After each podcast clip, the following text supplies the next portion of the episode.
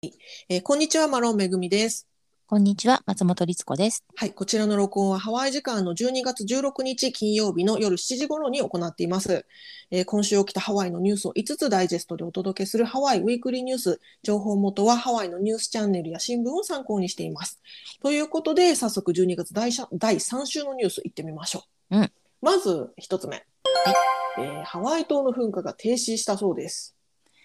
はい、収まりましたね。ねえ、短かった。2週間。うんうんえー米国地質調査所は、えー今週火曜日、マウナロアの噴火が止まったことを発表しました。えー噴火の上空の、えー噴火が起こっている上空の、えー航空規制もあったんですけれども、これの警戒レベルが、えー勧告に引き下げられたということですって。うんうん、ハワイ島マウナロアの噴火ですね。ハワイ島にあるマウナロア山で、山というかマウナロアという山で起きてた噴火なんですが、はい。こちら2週間ほど前の11月27日にはあのスタートというか勃発しまして、うん。まあ溶岩の噴出は高さ500フィートにも達して、えー真っ赤な溶岩流がマウナロアの斜面を流れ落ちる美しい光景に多くの人が魅了されて、まあね、地元の人をはじめ、まあ、世界からねいろんな人たちが旅行に訪れたなんか大変だっていう 新しくその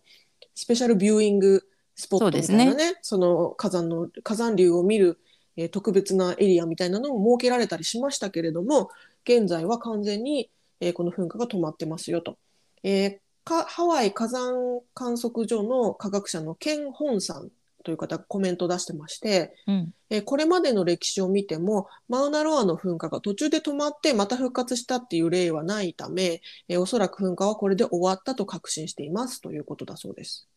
ね、うんなんかまた何十年か静かにしてて、ある日突然っていうことなんですかね。ね、あのちなみにねマウナロアが最後に噴火したのは38年前1984年ですからはい。かなり久しぶりの噴火でさらにこれがね2週間で止まったっていうことなので次がいつになるかって感じですけどもね。まあね、こればっかりは自然のことなので、うん予想も難しいと思いますが、うんまあとにかくこの2週間の間はね、逆に、あの、なんて言うんでしょう、レアな、うんえー光景を見たいっていうことで、いろんな方々が、行けた方ラッキーだと思いますけども、うん、相当ラッキー。うんね、見たかった。な。うん、で今回の噴火ではその溶岩流がダニエル・ K・イノウエ・ハイウェイっていうあの島の西と東を横断するようなあの重要なハイウェイがあってその主要なハイウェイに到達しちゃうんじゃないかっていうこと到達しちゃったら大変だよっていうことだったんですが、まあ、結局ねその到達するかなり前に溶岩流が止まってもう流れないってことだから。でそういう意味では心配はなくなりましたけうどね。ん。あとまあね、あの住宅地とかそういったところにも溶岩は流れなかったというニュースだったので、はい、まあね、あの安安心？安全？はい。な噴噴火の一つだったのかなという感じはしますが、うんうん、本当にでもね、自然のそ素晴らしい光景みたいなものを私も本当に何度も言いますが見たかったな。ねえ生で見たかったですけどもね。ね写真とか動画は結構ね上がってましたけど、で二酸化硫黄の排出量もほぼ噴火前の通常レベルまで低下していると。でまた噴火に関連する地震なども大幅に減少しているということなのでもう本当にね静かになっちゃってるのかしらっていう感じですね。ですね。うんでもなんかまだ私ちょっと頭くらってしたりするんですけど、じゃあ僕じゃなかったのかな？ただの体調不良かもしれない。はい。ということで、で、ハワイ島の噴火が一段落しましたよというのが一つ目のニュースでした。はい。はい、次2つ目のニュース参ります、うんえーハワイ島の人気ビーチでサメに噛まれて、えー入院ということで、えーサメによる、ね、事件が起きたということなんですって、ね。えー今週火曜日、えーハワイ島の西海岸ワイコロア地区にある人気のビーチアナイホーマルベイ。こちらね地元では A ベイって呼ばれてる。うん。あのすごく人気の海水浴場ですけどもこちらで海水浴客がサメに襲われる事件が起きたそうです。え被害に遭ったのはな68歳の男性、えー火曜日の朝8時15分ごろ、えー体長12フィートのタイガーシャークに、えー左側の下半身を噛まれたということなんですって。であの幸いにも男性は現在入院中ですけれども安定した状態ということで命には命はねもう助かったということなんですって。うん、でも痛そう。ううん、これね目撃していた人が結構いたみたいで、んえー目撃者の一人の方のコメントによるとその被害に遭った男性は海岸から50から70ヤード離れたところでサメに襲われていると。まあ、1ヤードがだいたい1メートル弱ぐらいですから、うんまあ、50から70メートルぐらい離れたところでサメに襲われていると。で、体の左側のかなり多くの部分をガブッと、えー噛まれてるっていうか、掴まれてる歯で、口で、口に含まれてるっていうのかな、そういう感じだったと。で、捜査官によると、この男性、潜水用ナイフを持ってたんですって。で、はいはいその潜水用ナイフでサメに応戦して、サメは男性を離したと。で、離した隙に、えー近くのパドルボーダーが男性を水から引き上げて、えー救助したっていうことなんですって。ねえでも普通の人はナイフ持って泳がないですよね。だから多分なんか、貝でも取ってたんですかね。ねえ何かしらうん。やってたんでしょうけど、でもね英米といえば私たちもねはいよく取材なんかで行った場所ですね、まあ泳ぎはしなかったですけど。うん。でも本当にあのハワイ島ってオアフ島とオアフ島とかマウイ島と違ってねあんまりそのなんて言うんでしょうね。えー泳げるビーチが少ないから、うんうん。あの海海岸っていうかあのビーチが砂のビーチが少ないのでねこのエイベイはかなりレアなビーチの一つだったわけでたくさんね、たくさんホテルもあるし、うん、うん結構ね子供さん連れで海水浴に来てる方なんかもいますよね。うん、だからもうこういう事件が起きちゃうんだなってちょっとショックでしたね。はい、うん、ちなみにね、先週はマウイ島の南海岸沖でシュノーケルをしてた女性がサメに襲われて行方不明になってるんですよね。だから、うんうん、ちょっとね、立て続けにサメの被害が増えてるっていうことで。ねなんか時期もあるんでしょうかね。うーん、ねえ、なんでしょうね。うんはいということなので、えーお気をつけくださいということでございます。こちらが2つ目のニュースでした。はいえー次、3つ目のニュース参ります。えーハワイの学校に麻薬の解毒剤を、えー麻薬の解毒剤を設置するという案が出てるそうです。うんえーハワイでのフェンタニルのオーバードース、えーオーバードースいわゆる過剰過剰摂取ですね。はいこのオーバードースが増加していると。で、ホノルルの救急救命ディレクターはハワイのすべての学校に、えー解毒剤、えーナー、ナーキャンっていうんですけど、んナルカンっていうのかな、日本語だと。うん、カタカナだとそうなるのかな。ナルカンとしときます。うんナルカンを設置するように求めていますということで。このね、フェンタニルって何ですかっていうことなんですけど、フェンタニルっていうのは、主に麻薬や鎮痛、疼痛緩和の目的で、えー利用される合成オピオイドであると。これあの、すいません、ウィキペディアさんから 今引用してますけど。はい。えー、と、1996年の WHO 方式、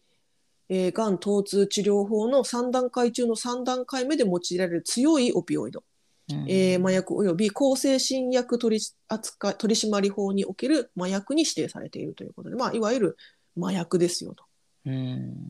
まあ、医療目的で使われることもあるけど、基本的には麻薬ですよっていう。はい。フェンタニルっていうのはあのハワイだけじゃなくて結構アメリカでは今すごく手軽に手に入りやすい麻薬としてすごく普及してしまっていて普及っていう言い方が合ってるのか分かんないけど、まあ、広がりすぎちゃってて、うん。えー、とかなり、えーこれで被害も出てると。でえーそのオーバードースいわゆる過剰摂取で亡くなる人もすごく増えていてそれが社会問題になってるんですね。ではいその解毒剤のナルカン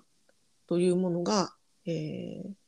今いあの行き渡っているというかあの普及しようとしてるんですけどもこのナルカンっていうのは何かっていうと鼻にスプレーシュってするんですけどその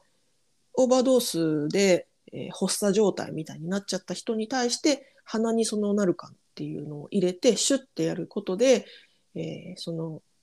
なんていうのかな、えー一命を取り留めるみたいな、うん。そういうかなりこう、えーそういったおすお薬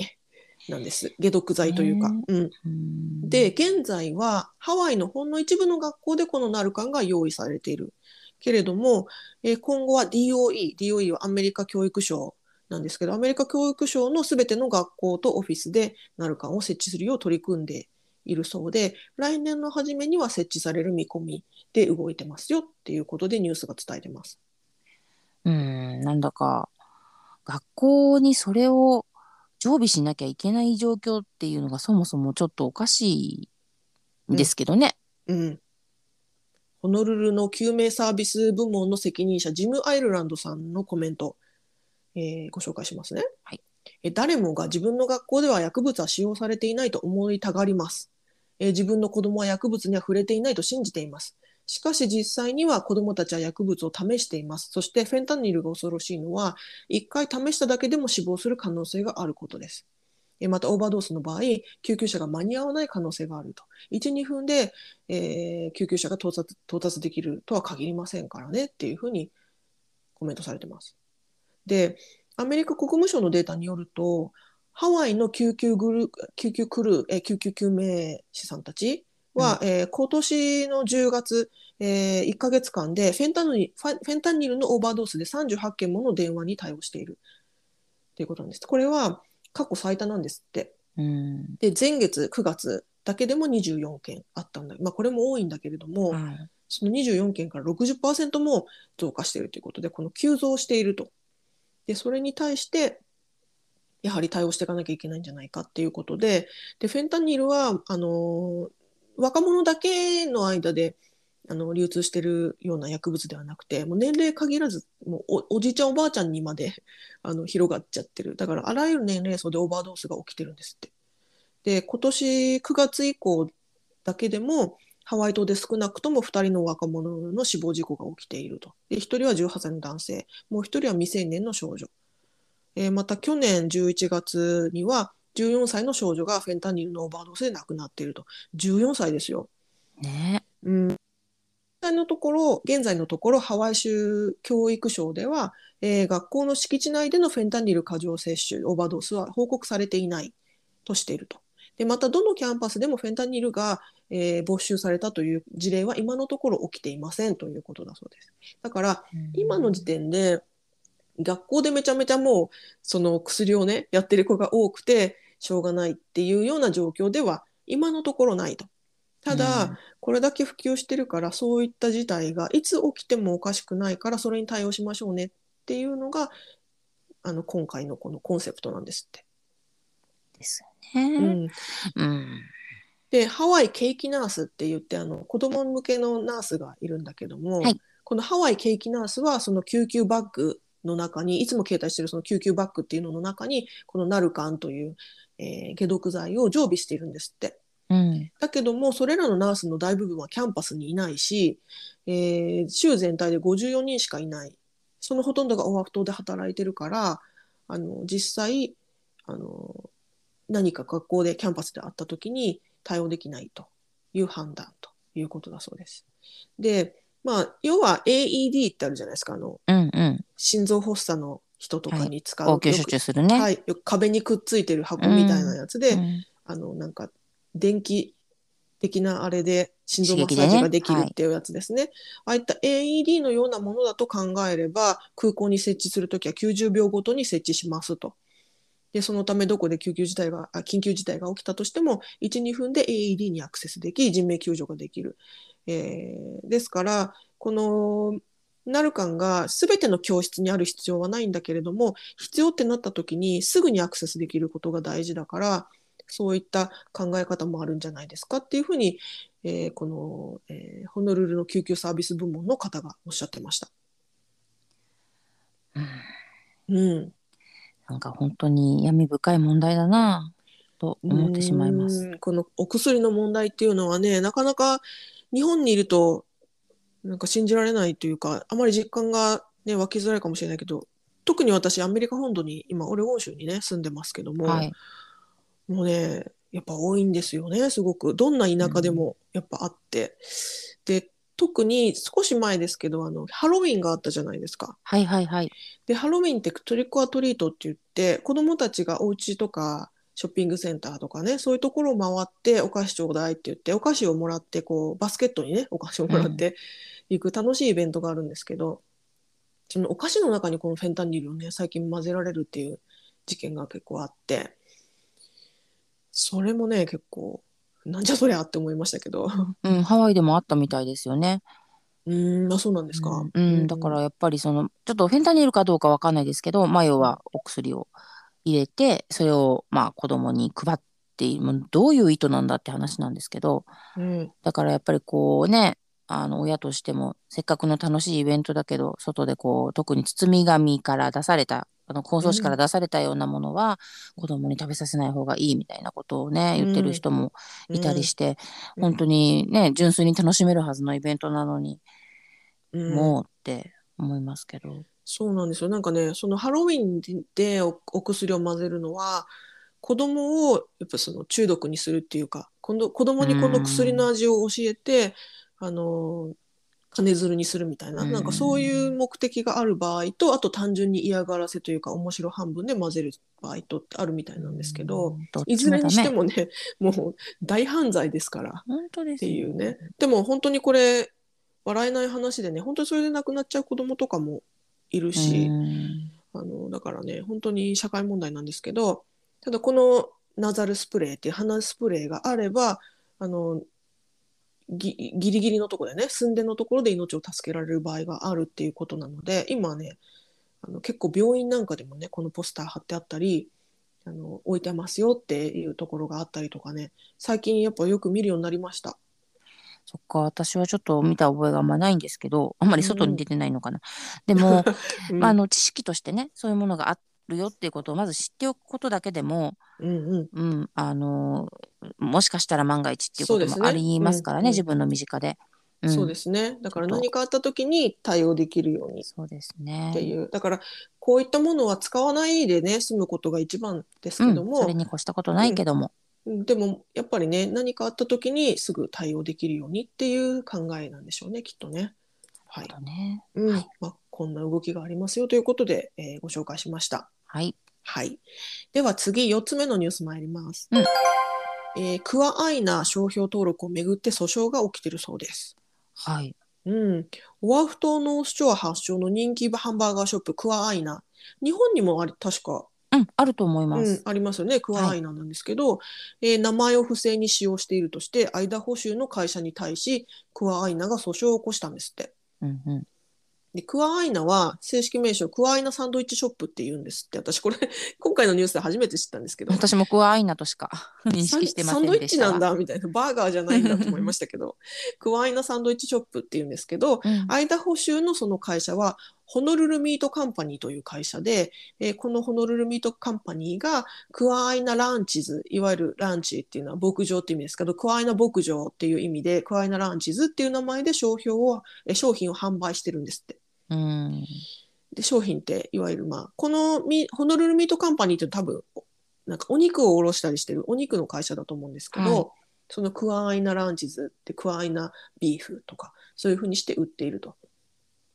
でクアアイナの弁護士さんのコメントをご紹介しますと、うんえ人々はクアアイナバーガーやクアアイナビーフを他のレストランで言及始めし始めています。えもちろんこれらのレストランはクアアイナと直接競合していますし、ホノルルミート及びオーナーには商標登録がなく、明らかに著作権を侵害していますと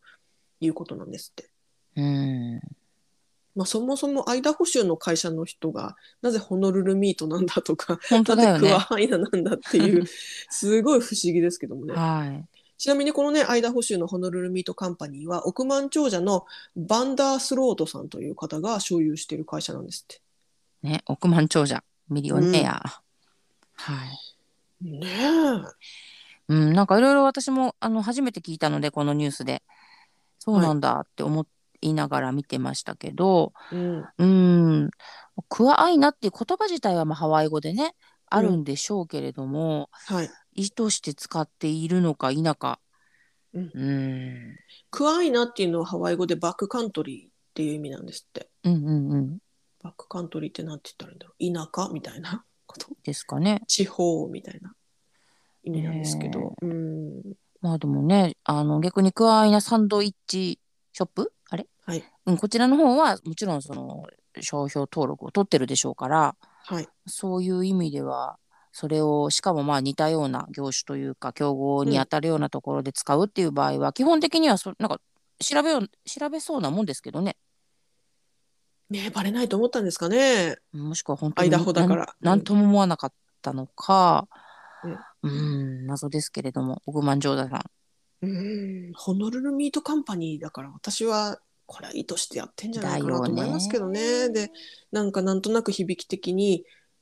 あハワイのお肉なのかなって思ってうん食べたくなっちゃうみたいなね。ね。うんなんかちょっと嫌な感じがしますけど、あの、クアイナ自体は、私がハワイに来たこ、まあ、20年ぐらい前とかは、あの、ワードにもお店があったりして、結構行ってたんですけど、うんそうでしたね。そう、でも今は、はもう、あの、晴れ岩はい。にお店があるだけで、で、あとさっき言ったみたいに日本に確かね、あはい。ったりするんですけれども、はい。やっぱりこう、それ自体がある程度こう認知されたブランドになってるはずなので、うん。ここはね、まあ、あの、クアイナ本体の方が起こるのも無理ないかなって思いますけど。はい。本当にね。うん。なんかでもこれニュース見てたら食べたくなっちゃった、久しぶりに。私も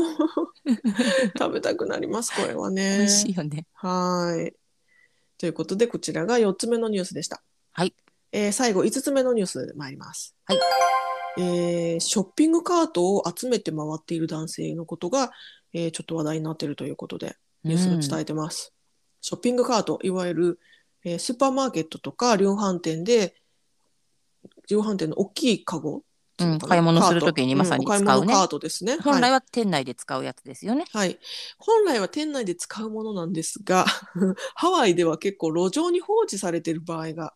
多いとうん。いうのを皆さんね、路上に放置されているのをね、ハワイに旅行してる方、見たことある方多いと思うんですけど、あとはあの、ホームレスの方がね、それを使ってたりとか はい。するパターンもあるんですけど、え、なんでこんなところにターゲットのカートがあるの？みたいなね、近くにターゲットないのにみたいなことが結構あるんですが、この放置されたショッピングカートを、えー集めて、えーそのお店に返している男性がいるそうです。この方、カネオ兵在住の男性、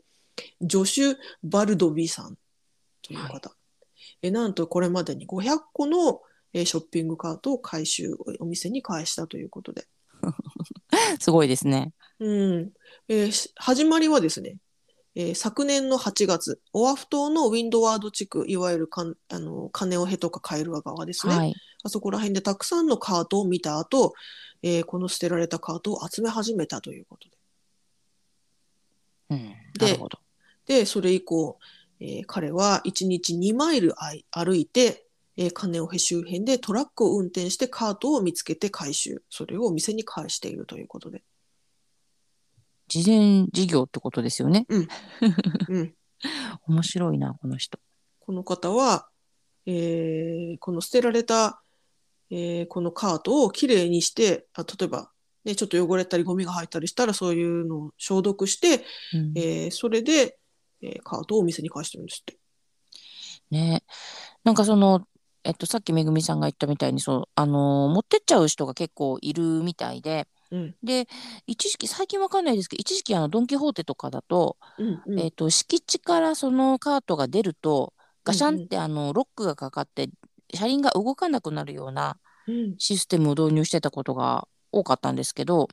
あれ、最近どうなんだろう？なんかね、この黄色い線から外外に出ると、動かなくなりますっていう。ああなんかありますねそういえば。うん。うんうんうん最近それがどうなのかな。ただまあその、えっと、カート自体を例えばもうピックアップトラックみたいな荷台に乗せちゃって、うんもう自分家のあのショッピングカゴみたくして使ってしまうともちろん外には持っていけちゃうから、うんきっとそういう使い方をしてでいらなくなったものをどこかしらに放置してしまうとかね、そうやって考えるとお家からあ家じゃない、えっとお店から遠いところにカートが置かれてるのもなるほどって思ったりしますし、あとまあうん本当にホームレスの人が自分の家財道具を詰めてね、もしくはなんか拾った空き缶とか、あのペットボトルとかの運ぶのに使っていらっしゃったりとかする姿も見るけど、あタイヤが動いてるんだったかな。ちょっとその辺がね、最近、ちょっと最近注視してなかったので、その辺を。うんですけどね。なるほどね。うんた。だあのカート自体はねいくらぐらいのものなんですかね？いや、でも結構そんなね、安いもんじゃないと思うんですよね。まあまあねちゃんとしているし、うん、だから、うんね、泥棒さうんんじゃないですか。お店の備品ですからね。うんうんうん。だからやっぱりそれはね、あの、返すべきだし、でもこの、この方が返す、この方じゃなくてもいいんですけど、この人いい人だなっていうことなんですけどね。まあ、そうですね。この方、この、えージョシュ・バルドビさんは、はいまあ、地域のコミュニティのためにやってる慈善事業としてやっていて、うん彼自身は何の見返りも求めてないし、あのこのね彼の活動を見て見た人があのなんか寄付しようとしたりとか、うん。まあなんかガス代あのガソリン代をあのは僕が払いますよみたいな感じでおあのオファー、えーうんうん。言ってくれた人もいたんだけれども、まあ、そういうのは全部断って本当に純粋にねじ事前事業としてやってるということなんですって。う。ん。まあでもね、そういう活動をしてる人がいるっていうことで、逆にそういう、あの、自分で持ってっちゃったり、捨てちゃったりうん。することを、ちょっとこう自粛できるようなね、やっぱこれダメだなってうん。思う人が増えるといいですけどね。うん、あとあのね割れ窓政策と同じでやっぱりそのこういったショッピングカートだったりなんかこうゴミが道に散乱してると、やっぱそれだけどんどん街が荒廃していっちゃう。ね、ちょっとすさんじゃうのは事実ありますからうんね。だからそういったものをなくしていくっていうことで、その治安を回復させるとかコミュニティをね安全にしていくっていう役目もあるんじゃないかなと思いましたね。うん。なるほどね。うん、ということだそうです。こんな方がいらっしゃるんですね。うん、ありがたいですね。はい。ということで、えーこちらが5つ目のニュースでした。はい。以上、えー今週のニュース5つお伝えしました。うんえーソースに、えー概要欄にソースのリンクを貼っておきますので、えーご興味のある方はぜひご覧ください。はい。ということで、今週もご視聴どうもありがとうございました。ありがとうございました。はい、さようなら。さようなら。